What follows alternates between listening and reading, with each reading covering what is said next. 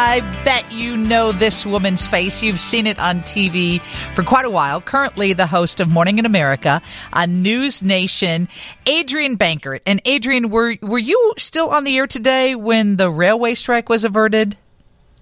Oh yes, yes, yes, yes. So that tentative agreement came through right when I walked in the office, like around three forty-five a.m. Um, and so we led with that breaking news at the top of the show. Pretty big day, Yeah. uh, considering how billions of dollars uh, we may lose if that strike were to happen. Well, and Metra commuters, I know you live in Chicago, you use different train services and and just the goods that would not arrive in time for Christmas and so I'm hoping that it will be ratified.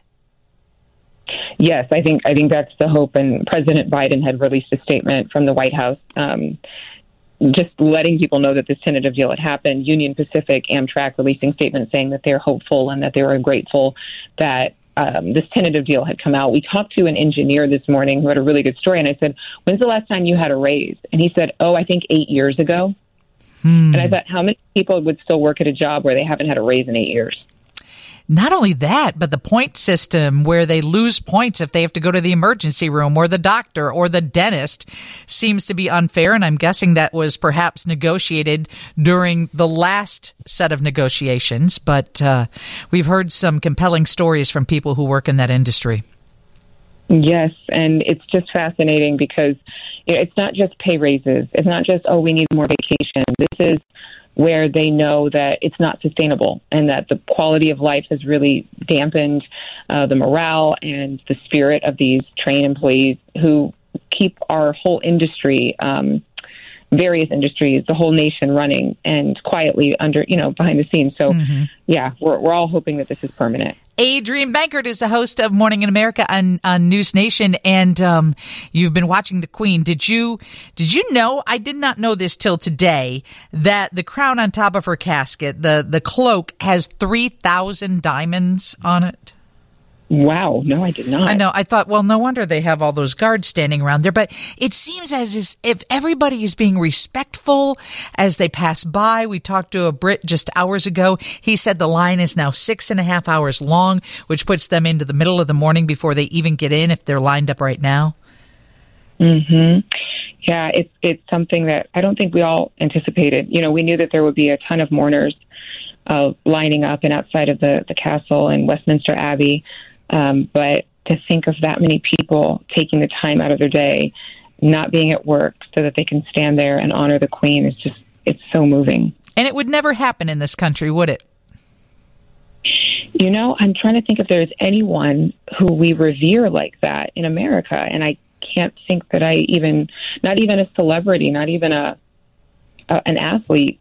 I mean, when you think about the people that we honor um, outside of political office, and I'm thinking, no, there's no way. I mean, to, to live and serve like she did for 70 years, and to have a heart like she did for 70 years, um, and to be so gracious. I mean, most of us are striving to be that kind or that good, and we mess up royally, and no pun intended. But we just we can't maintain that kind of grace um, for a year, let alone 70. And just to think of the kind of person she is.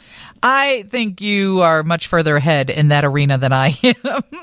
uh, Adrienne, Oh, did you did you cover these college alternatives and and some companies dropping college requirements for new hires because that's the buzz. People are second guessing, you know, like, wait, I'm paying how much and I'm going to be saddled with how much student debt and am I really going to make good money when I get out of this university?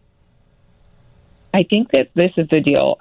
We at one point in our country had trade schools that, you know, recruited more students and then it kind of went away or like faded into the background. It's not like nobody went to trade school, but it wasn't advertised as much. Mm-hmm. And now with the pandemic, um, people are thinking of other ways to make money other than going to college. I think there's a generational shift. I think because of uh, the fame, the Insta fame, and the YouTube fame, and the you know TikTok fame that some people are experiencing, where they can make their own living wage and make more money than their parents from their bedroom, um, has inspired a lot of people to be entrepreneurs. But I think that for people who want to ditch the college loan debt and actually just start making good money, this is the richest time to do that. The the industries that we talked to today, you know, there's a gentleman who owns, um, who's president of a uh, construction company in New York State, and they've been in business for again a long time, four generations.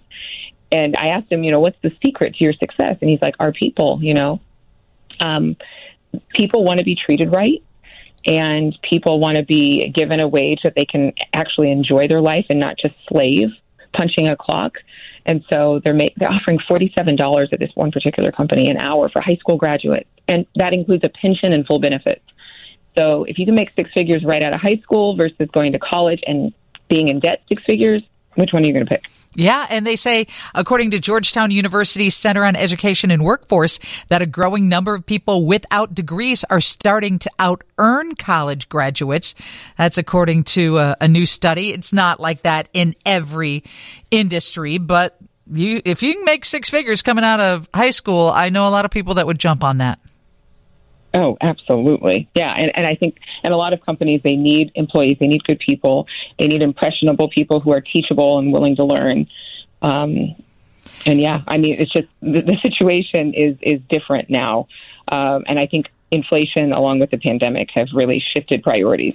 Adrienne Bankert, I know you're a national newscaster. You're based here in Chicago. She's on NewsNation. It's Morning in America. But if you can find anybody that can tell us exactly what is in the Safety Act in Illinois that will impact all of us because we are having the hardest time trying to decipher what is fact and what is fiction and every guest we have on has a different opinion about it. So, um, get your, your big producing staff to help us with that.